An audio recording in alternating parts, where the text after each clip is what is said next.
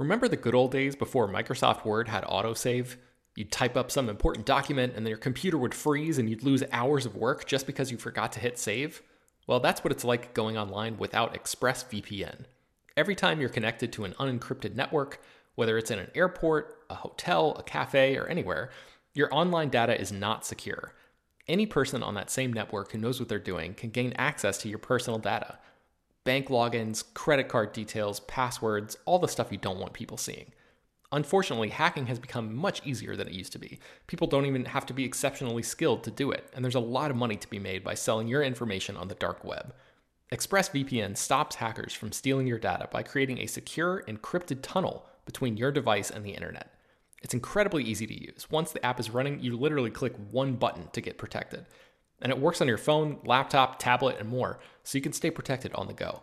I've been using ExpressVPN for a little while now, and I can rest easy knowing my info is safe and secure. I've heard horror stories of people who've been hacked, and it sounds like a massive pain to try to get any resolution in the aftermath, so I am not interested in finding out what that process is like. Secure your online data today by visiting expressvpn.com slash slash film. That's E-X-P-R-E-S-S-V-P-N.com slash slash film. And you can get an extra three months free. ExpressVPN.com slash slash film. This show is sponsored by BetterHelp. This year has gone by incredibly quickly, but it's always nice to pause and take stock. What's something you're proud of in twenty twenty-four so far? What's something you still want to accomplish this year? I know I'm guilty of falling into a routine and not always thinking about the bigger picture. But as the great Ferris Bueller once said, life moves pretty fast. If you don't stop and look around once in a while, you can miss it. So it's crucial to take a moment to celebrate your wins and make adjustments for the rest of the year. Therapy can help you contextualize your progress and set achievable goals for the next six months. As you surely know by now, it's not only for people who have experienced major trauma. Therapy is helpful in all kinds of ways, including learning positive coping skills and how to set boundaries. If you've been considering trying therapy, check out BetterHelp. It's fully online and was specifically designed to be flexible and customizable to your schedule. To get started, just fill out a brief questionnaire that matches you up with a licensed therapist, and you can switch therapists at any time for no additional charge. Take a moment.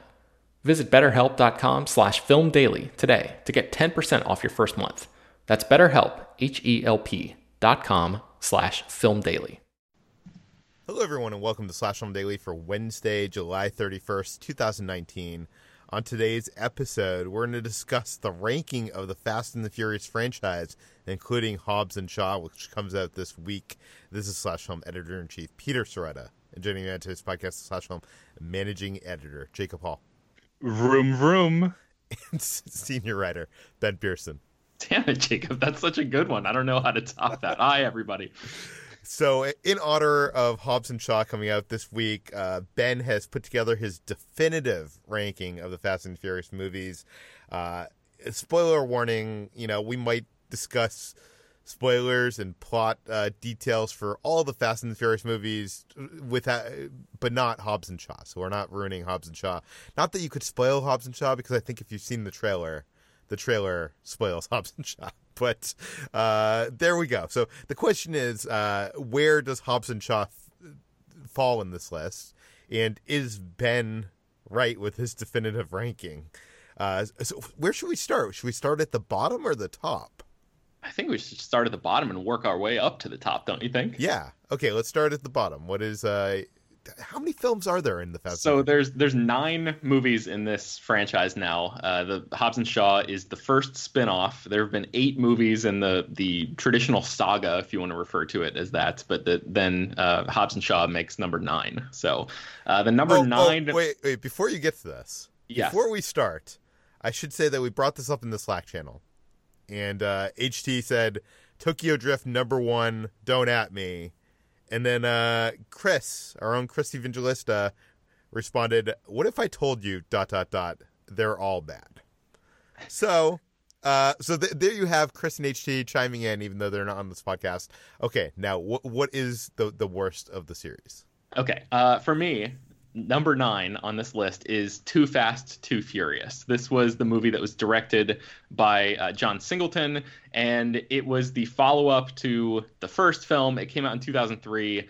It is Uh, the movie that doesn't feature Vin Diesel, or, or I guess there are a couple uh, in this uh, saga, but earlier on, it, it's um, it was surprising that it didn't feature Vin Diesel. Paul Walker comes back. This is the one that introduces Tyrese Gibson as Roman Pierce, who's a, a major player throughout the whole rest of the thing. It's basically these two guys hanging out in Miami trying to bring down a drug lord. Um, Eva Mendes shows up in this one, and uh, Ludacris is here as well, and... Guys, I mean, for me, this is just the definitive version of style over substance. Like, I know that this whole franchise doesn't have that much substance to it, but this movie is, um, it's a neon-drenched, sort of dizzyingly stupid entry in a franchise that is full of really stupid things. But this one doesn't have any of the heart that the other movies have. And uh, a, a lot of it is just really dull, which is, for me, unforgivable in a Fast and Furious movie. Benjamin J. Pearson, this is incorrect. Okay, why, Jacob? This is incorrect because you were actually describing it accurately. It's an incredibly dumb, neon-drenched bit of hyper, hyperventilating craziness. Uh, Paul Walker is bad. Tyrese Gibson is trying his best. They have a, a very strange anti-chemistry that I actually like.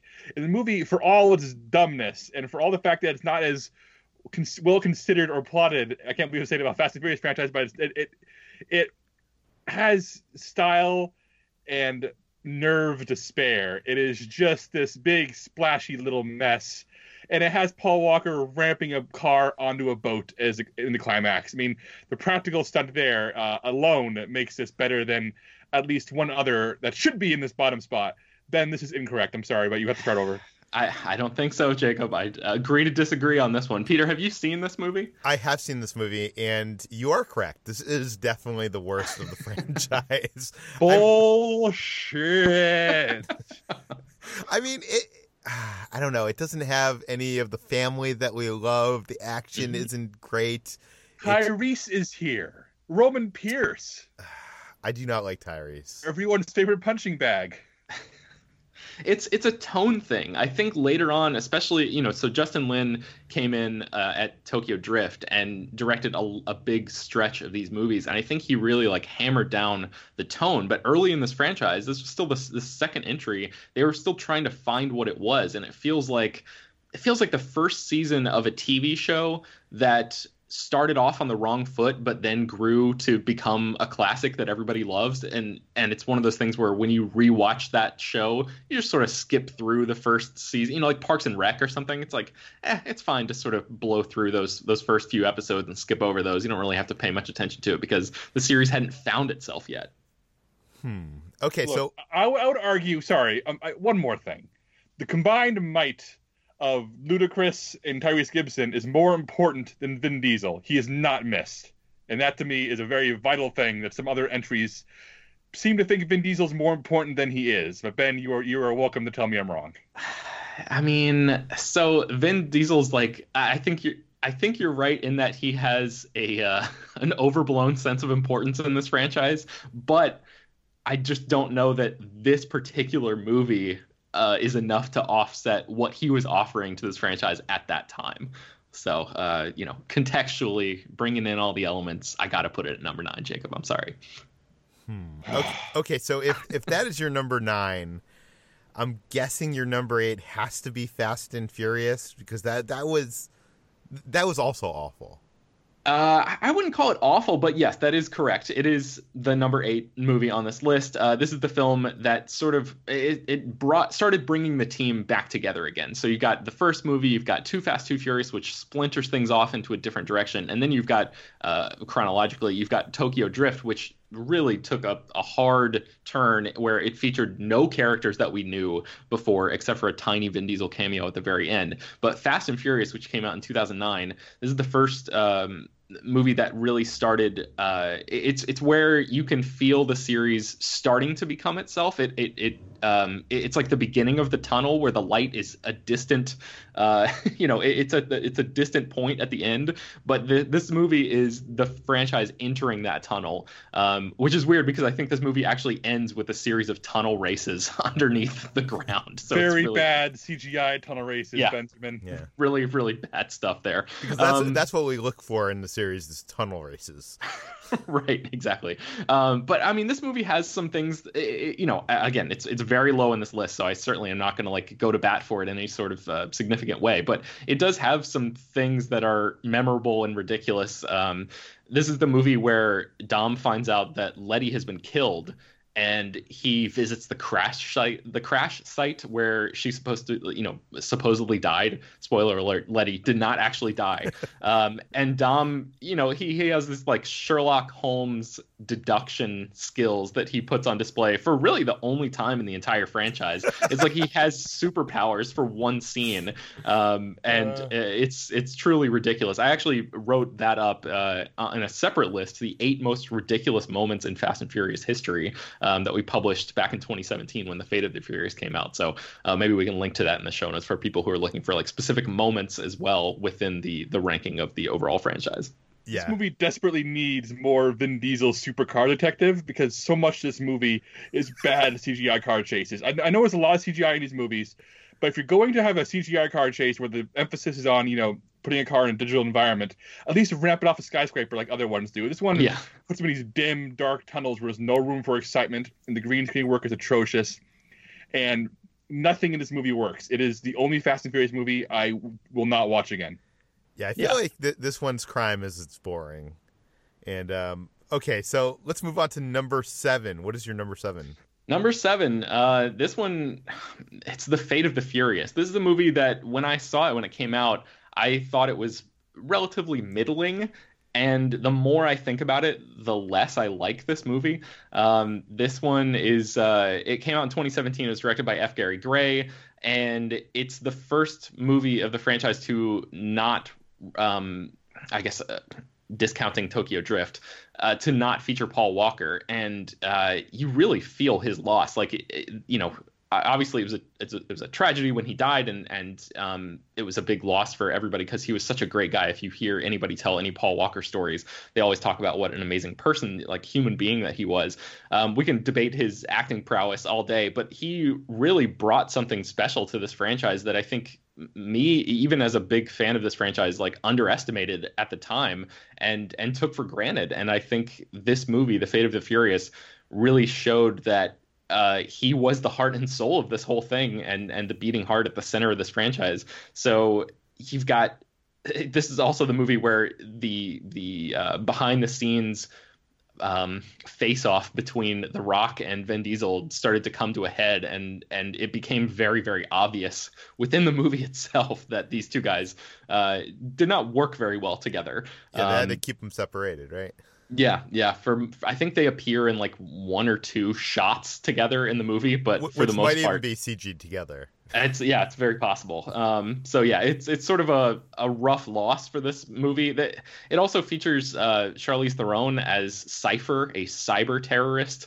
Which I just, I, I I love Charlize Theron, but man, I mean, I feel like she was just wildly miscast in this role, and this role is pretty underwritten. There's not much to that character, and for a franchise that continues to balloon out of control, it really needed to have a solid villain to offset all of the craziness that's going on on like the protagonist side of things, and I just don't think this one really met that bar. Um, it does have a couple of decent moments, like Jason Statham fighting guys on a plane with a, a baby in tow uh, is yeah. very entertaining. That is the uh, best moment of that entire movie, in my opinion. Yeah, I think so too. But uh, Jacob, are you going to try to tell me I'm wrong here? Oh no, this is a, not a very good movie. I think it's disappointing more than it is. It, it, it disappoints me more than it makes me angry.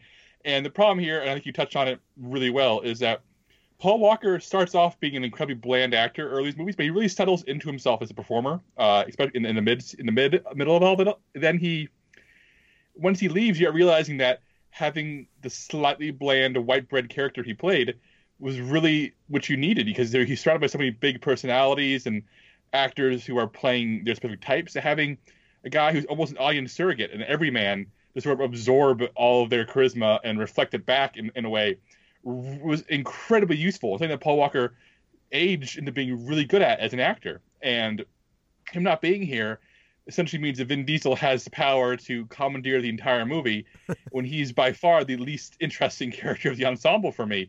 He's so much, for me, so much more interesting when used sparingly uh, than being put as a focus. And to, for me, there's way too much Dom on his own in this movie, and way too much of everybody else being shuffled aside for the Dom show. It, yeah. Is this the movie which ends like them with them racing on ice, and there's like tanks and like gigantic yeah. ships coming out of the ice and stuff? Yeah, there's a submarine that bursts underneath the ice. I think it's in Russia. Um, yeah, it's it's it's a uh, mess of an know, action sequence. Yeah, stunt wise, it's it's pretty ludicrous as well. So, um, yeah, this one, uh, I just I'm you know, like I said, I I like it less the more time passes. Okay. Your number seven film. By the way, we've reached the bottom ha- uh, bottom third, right? So Hobbs and Shaw did not make your bottom third. That's pretty good. Yeah, Hobbs and Shaw is number six. So this is, uh, I mean, pretty close to the middle of the pack. Um, I H T actually wrote a review this morning, and you can find that on the site. We'll link to it in the show notes. I've not had a chance to read her review yet. But for me, I... Um, I found that most of the this movie's best parts were showcased in the trailer. Um, it it tries to incorporate the family stuff in a different way, and and you know, to varying degrees of success. Like I said, without Paul Walker, the entire franchise seems to have lost a little bit of its heart, and this movie tries to replace it by taking things back to Samoa, which is where uh, Dwayne Johnson, the one of the movie's stars, uh, sort of hails from, and it it tries to like literalize that concept of family again. Um, you know, some of that works better than others. Uh, the dynamic between um, Dwayne Johnson and Jason Statham is entertaining, and it depends on how well you have loved what they've done in movies like The Fate of the Furious, where they sort of uh, faced off in that big jailbreak sequence um, and and trash talk against each other. It, it it really depends on how well that stuff works for you, because this whole movie is just that for the entire thing. And it, to me, it feels a little bit like, um, he, like the uh, the example I always use is um, Aldous Snow, the character from Forgetting Sarah Marshall, getting his own movie with uh, Get Him to the Greek, where he worked really well in that side capacity, but then when the entire movie hinged on him, it worked a little bit less. And the same thing happens here. I think it's it's like sort of like a, a spin-off. Um, uh, like, I don't know what the, what the term would be, but somebody out there who's smarter than me has, has probably come up with something, but it's, it's like spinoff syndrome or something, you know, yeah. It's like, um, yeah. Anyway, th- there, there are some things to like about this movie. And I was just hoping that there were some hidden moments, uh, some incredible action scenes and stuff that were not really in the trailers, but that is not the case. And you just see longer bits of stuff that you've already seen in the trailer. And I was I was a little bit disappointed by that. Yeah, J- Jacob hasn't seen this one yet. I saw this last night at a press screening. And uh, I, I do agree with you that the, the back and forth between Hobbs and Shaw isn't amazing. And I think that's probably J- Jason Statham doesn't have the charisma that uh, Dwayne Johnson does. It just doesn't, like, it's not an equal uh thing there. But I do like the, the thing about these movies to me has never been the family. I've never been one of those people that rides on like I, I like these films because of the family aspect. I like these films because of the ridiculousness, and it was it wasn't until Fast Five that I was kind of completely won over by this franchise.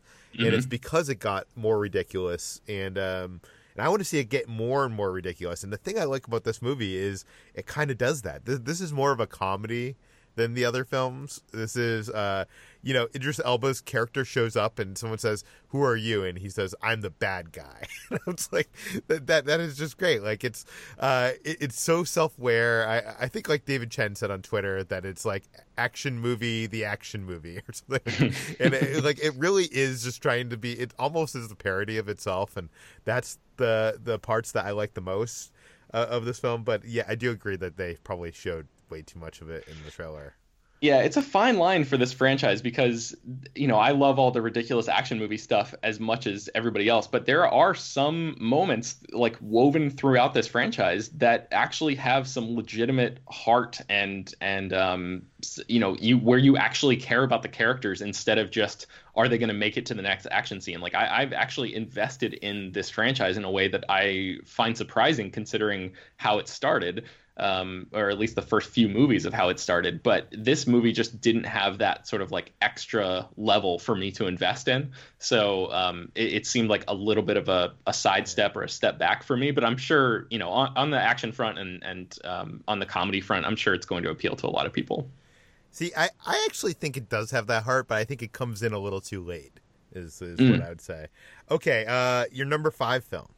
Number five for me is the Fast and Furious, the Fast and the Furious Tokyo Drift. God, this movie, this franchise's naming conventions. Uh, I mean, it's one of my favorite things about it, how it's just so all over the place um, with the way that, that these titles fall. But this is the movie that came out in two thousand six. This was the first one directed by Justin Lin, and um, it's, it follows Lucas Black playing a Tokyo or a, uh, a Texas kid living in Tokyo um, who's sent there to live uh, um, with his father, and he basically just discovers this underground community of uh, kids who drift in these uh, these jacked up cars. And um, he is, I think, by far the worst performance in any of the Tokyo or in any, any of the um, Fast and Furious movies. His accent is like an affront to everyone who's ever even visited the South, let alone like lived there. Um, and this movie just has th- this is what I think Uh, Jacob thinks about Too Fast, Too Furious for me. The style and the the neon and, you know, all of the sort of um, aspects that he was uh, praising about Too Fast, Too Furious, I find those aspects to be way more clear to me or, or um, uh, I don't know, um, impressive to me in Tokyo Drift, which is a movie that that actually hangs together on its own, even though I don't really like its characters. This is also the movie that really introduced Han in a big way, and he is one of my favorite characters and one of the coolest characters across the entire franchise. So I, I honestly feel like if this movie didn't have Han, it would have been knocked down at least two pegs on this ranking. But because, um, you know, if I'm forced to pick any movie and watch them, that that's sort of how I, I uh, went with this order, like creating this order. If I had to pick any of these movies and, and watch them in order, which ones would I want to do? And and I think I would definitely watch a movie that has Han in it over ones that don't. So, um, yeah, the, the, and and his introduction in Tokyo Drift is like, you know, he's he's never been cooler in this franchise. So, yeah. um, I don't know, Jacob, what do you think about uh, Tokyo Drift? Where do you fall on that? I know H T is a huge fan, but what do you think about this one? This one would have fallen in my top three, actually. I'm a, I like this one a lot. I like how it's a standalone film. I think Han's great. I think Lucas Black is terrible, but in a way I can't, like, he's compellingly terrible. I can't take my eyes off him. Uh, and I love the, the, like, the vibrancy of Tokyo. I think Lin has a real eye for the city and a real eye for how it looks. And yeah, it, it's it's it's splashy to some way Too Fast, but it's a much better directed film. It, it gives a sense of location to Tokyo, and, and in a way that I feel like the globe-trotting films often, you know, feel like highlight reels or tourist videos, whereas I feel that Tokyo here is a real place. But most importantly, I think this movie has the best practical driving of the entire series. Uh, I mean, I don't mind the cartoon C G I ludicrousness that's later films, but seeing these cars drift and on these really insane, intense Japanese roads is as exciting as anything. And I think that alone really keeps it up top for me. It, it, it's interesting how this franchise has kind of evolved from, you know, like the first one was all about the N O S and that like small uh, time heist kind of stuff to to this with like the drifting, the uh, the huge epic over the top heist kind of stuff to, uh, you know, uh, you know, them versus like basically them as superheroes against mm-hmm. uh, protecting against baddies.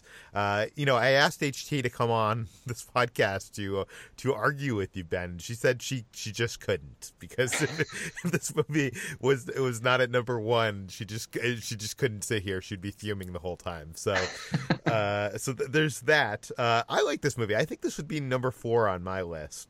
Um, but I, I don't get the love for it that many people do. I mean, it, it's good, but it th- there are there are better Fast and Furious movies. Speaking of which, Peter, my number four, Fast and Furious six.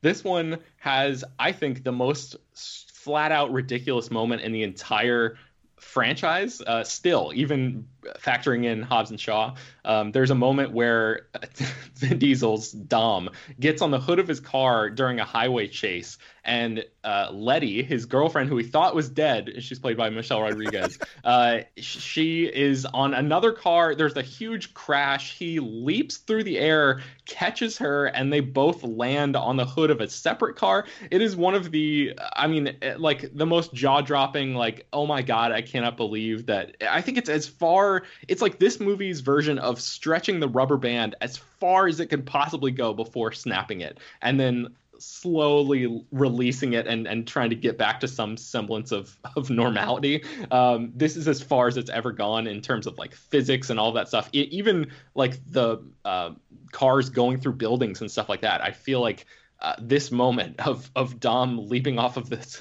the car and catching Letty midair is uh, is something that, that has stuck with me. And I think, you know, bring, speaking of the the Letty of it all, I think that's why this movie is so high on this list. It, it falls at number four for me because it it brings a little bit of that heart back. Like uh, Paul Walker for me is like the, you know, his his Brian O'Connor is, as I've said, the beating heart of the franchise. But you've also got the relationships that surround him. His relationship to Dom is really important, but I feel like Dom's relationship to Letty, at least in this this stretch of these uh, movies, is very important as well. And I think The Fate of the Furious sort of loses sight of that a little bit. And uh, this movie is really about those two characters coming back together.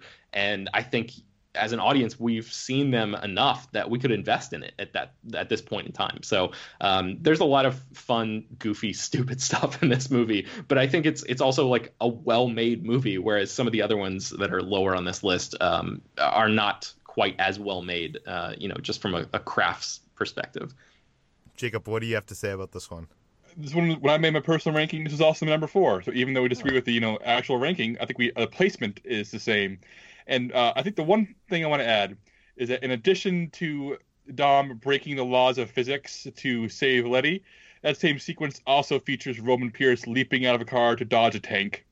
That's oh, all yeah. I need to say. That's, That's all I like need to one say. Of my favorite visuals of the franchise. Just him, like Superman, spread eagle. He looks like a like a flying squirrel flying above the highway. It's incredible. Wait, was this the the last uh, last film of Paul Walker? Uh, no, he, he died halfway through production of Furious seven, so some of that movie has him in it, and then some of that movie has, like, the composite of yeah, C G yeah, yeah. and his brother's performances and stuff like that. So um, I feel like yeah. I don't remember Fast and Furious six. Maybe I have to go revisit it, because you guys have been selling me on, on this. You, you may remember, Peter, it ends with a huge airplane uh, chase sequence where oh, the, the world's yeah. longest runway. Yeah, the, the runway is like, you know, however many miles. Like there have been articles about that. So uh, that's that's the big like action set piece at the end of this movie. I, I just remember falling in love with this franchise, that, you know, with the fifth film and seeing this film and being slightly disappointed. But you guys, uh, your, your enthusiasm for those over-the-top moments in, in this film makes me want to go revisit this. So yeah, might be worth it. Yeah. Okay, so what is your number three, Ben? My number three is The Fast and the Furious, the movie that started it all, the uh, the two thousand one film directed by Rob Cohen. And I I mean, you know, much has been said about how this movie is essentially just a, a copy of Point Break. And the thing is, I love Point Break. So uh, for that that entire structure to just be ported over and dropped onto the world of street racing instead of the world of surfing uh, made a lot of sense in two thousand one. And it is a very, very two thousand one movie with the the score and the soundtrack and everything, um, and obviously the acting choices as well. But I think it's one of those things where, like, uh, God, I feel like I'm going to get ripped apart for even doing this. But to compare Rob Cohen to J J. Abrams for just a second, like finding um, – you know, casting is so important. And who would have ever thought that in two thousand one, the casting for this movie would have been something that we would be talking about still. And, and these actors would be playing characters that we care about, you know, almost, almost twenty years later. Like this is a huge, um, this is one of Hollywood's biggest franchises, and it came from such humble beginnings. And it, it's one of those things where it's clear that they didn't know what they had at the time. They were just making this one-off movie that they thought would, would do well. Um, but it has ballooned so interestingly, and that's one of the reasons that I love this franchise, is just sort of tracking its evolution over the years and and all those shifts in genre and stuff that it's taken. Um, it's it's just like endlessly fascinating to think about. But even going back to this first movie, I just think it's a really, really solid crime action movie. And um, you know, uh, I think Vin Diesel, uh, Jacob, you were talking earlier about how Vin Diesel works better as a side character. That's what he is in this movie, and he works really, really well in that context in this film. This is Paul Walker's movie. This is Brian O'Connor going undercover, and most of the movie is about him, and and Vin Diesel is sort of this uh, guy in the shadows for a lot of it, and he's this ultra charismatic figure, and it's totally believable to me that that uh, Paul Walker would be pulled into his circle, and um yeah, I, just, I really, really love this movie. So it's it's very high on this list. You, you know, I actually also like this movie, but I do like it better when, uh, the first time it was made, when it was called Point Break and starred Keanu Reeves. So, yeah, yeah. There's that. Uh, Jacob, what do you have to say about the first Fast and the Furious movie? I think it's kind of boring. I hate to say it. I, I, I feel like it has not aged well. It feels like a product of its time in, in ways that don't hold up. I, it feels like a really interesting relic, a, a time capsule. The, the and, C G also looks really bad. I know that you were yeah. saying later in the series that there was like C G cars, but I, th- I think if you go back to this film, the C G car stuff looks horrible. The racing, like the, the N O S effects uh, that, that are used in the first major street race, look really bad. And this is this movie's. I'm glad it exists. I'm glad we can still talk about it, because being able to compare this movie to what it be, what series became is incredibly valuable. It allows us to track the evolution of blockbuster cinema on a similar scale to the James Bond franchise, you know, in terms of what's cool, what do audiences want. O- only two action series have been, lo- have been have had the longevity and the popularity to, you know, give us that cultural insight. So The Fast and the Furious, for that reason, is probably one of the most important blockbusters of the past fifty years. But I do not like watching it. Hmm. Yeah. Uh, okay. Let's move on to your number two film. I'm pretty sure I know what your number one film is, but what is number two? And number two is Furious Seven. So this one, um, like we talked about, was the, the last movie to really feature Paul Walker in a, in a significant way. Um, the emotional uh, climax that this movie came to. to um I mean, I was crying in the theater. I, I'm not afraid to to admit that. Uh it, it really got to me. I think uh, as but, somebody but th- who don't you think that's all predicated on like the actor having died in a car crash? Do you know what I mean? Like, isn't it yeah, kind of yeah, yeah. using our emo- it's kind of manipulative in a sense. Yeah, oh totally. But but I think it's a, you know, a, a lot of this this franchise is talking about family, and you get the sense, or I do from from reading a ton about it and watching all this behind the scenes stuff, that these people actually, you know, cared and uh, about each other as a family, and and especially the relationship, the real life relationship between Vin Diesel and, and Paul Walker. Those guys had something special that you don't just get from, you know, a, typical co-stars in a, in a blockbuster action franchise. And f- I think this movie has such a an emotional or uh, this franchise rather has such an emotional connection with its fans because it has layered in those heartwarming family moments throughout. And Peter, I know they don't work as well for you, but I think for a lot of people that that is part of why they go to these movies, is to um, not just see stuff explode and ca- cars do cool things, but to connect with these characters that we've been living with for so long. And I think the ending of Furious seven, that It it transcends uh, the character of Brian O'Connor, and it, it gives Paul Walker, the actor, a send off in, you know, directly for the audience. It it it um it pays respect to him in a way that I found really moving, and I know that they worked really hard on it. They actually had to stop production for a while, and, and they debated whether or not to scrap the movie entirely, but they came back to to finish it, and I'm glad they did, because I think this is one of the best movies in the franchise. So even putting all of the Paul Walker stuff aside, the action in this is incredible. Um, the the moments in Dubai with the, uh, the the cars going through the skyscrapers are like some of my favorite uh, shots, and and so like gloriously filmed by James Wan, who's a horror guy, but really proved that he could step outside of that genre if he wanted to and and make one hell of an action movie. Um, there's a lot of really fun stuff in this film, even though it ends on such a uh, a, a bittersweet note. But um, Jacob, I'm curious what you think about this one, if, if this would have been lower on your uh, personal ranking if you made one. This was also my number two, so I agree with you very much. This movie is a really great combination of everything that that began really in number five and sort of marinated until James Wan stepped in and just managed to deliver, in many ways, the ultimate Fast and Furious movie. It's all about family. It's all about those big, crazy stunts. It's all about presenting these Looney Tunes scenarios with a straight face. And I was at the world premiere of this at South by Southwest, and there was not a dry in the house during that final Paul Walker tribute. Like, I'm not even, like, I was never a huge Paul Walker fan. Uh, you know, I like him just fine, but, like, tears streaming down my face in that theater when I, when I first saw it, and I could hear the entire audience around me sobbing. And I, I just can't believe that this series pulled that off in such a elegant, respectful way. And yeah, and it's in it's in the yeah. same movie too, where Dwayne Johnson says, "Daddy's got to go to work," and flex himself uh, flexes so hard that his cast bursts. So like yes. the, the tonal shift there is is kind of amazing. And then James Johnson uh, hijacks an ambulance, drives it off a bridge to kill a drone, and then grabs a m- machine gun from the drone and starts using that. Uh, Ben, uh... this is. Why is this not our number one? Maybe this is our number one?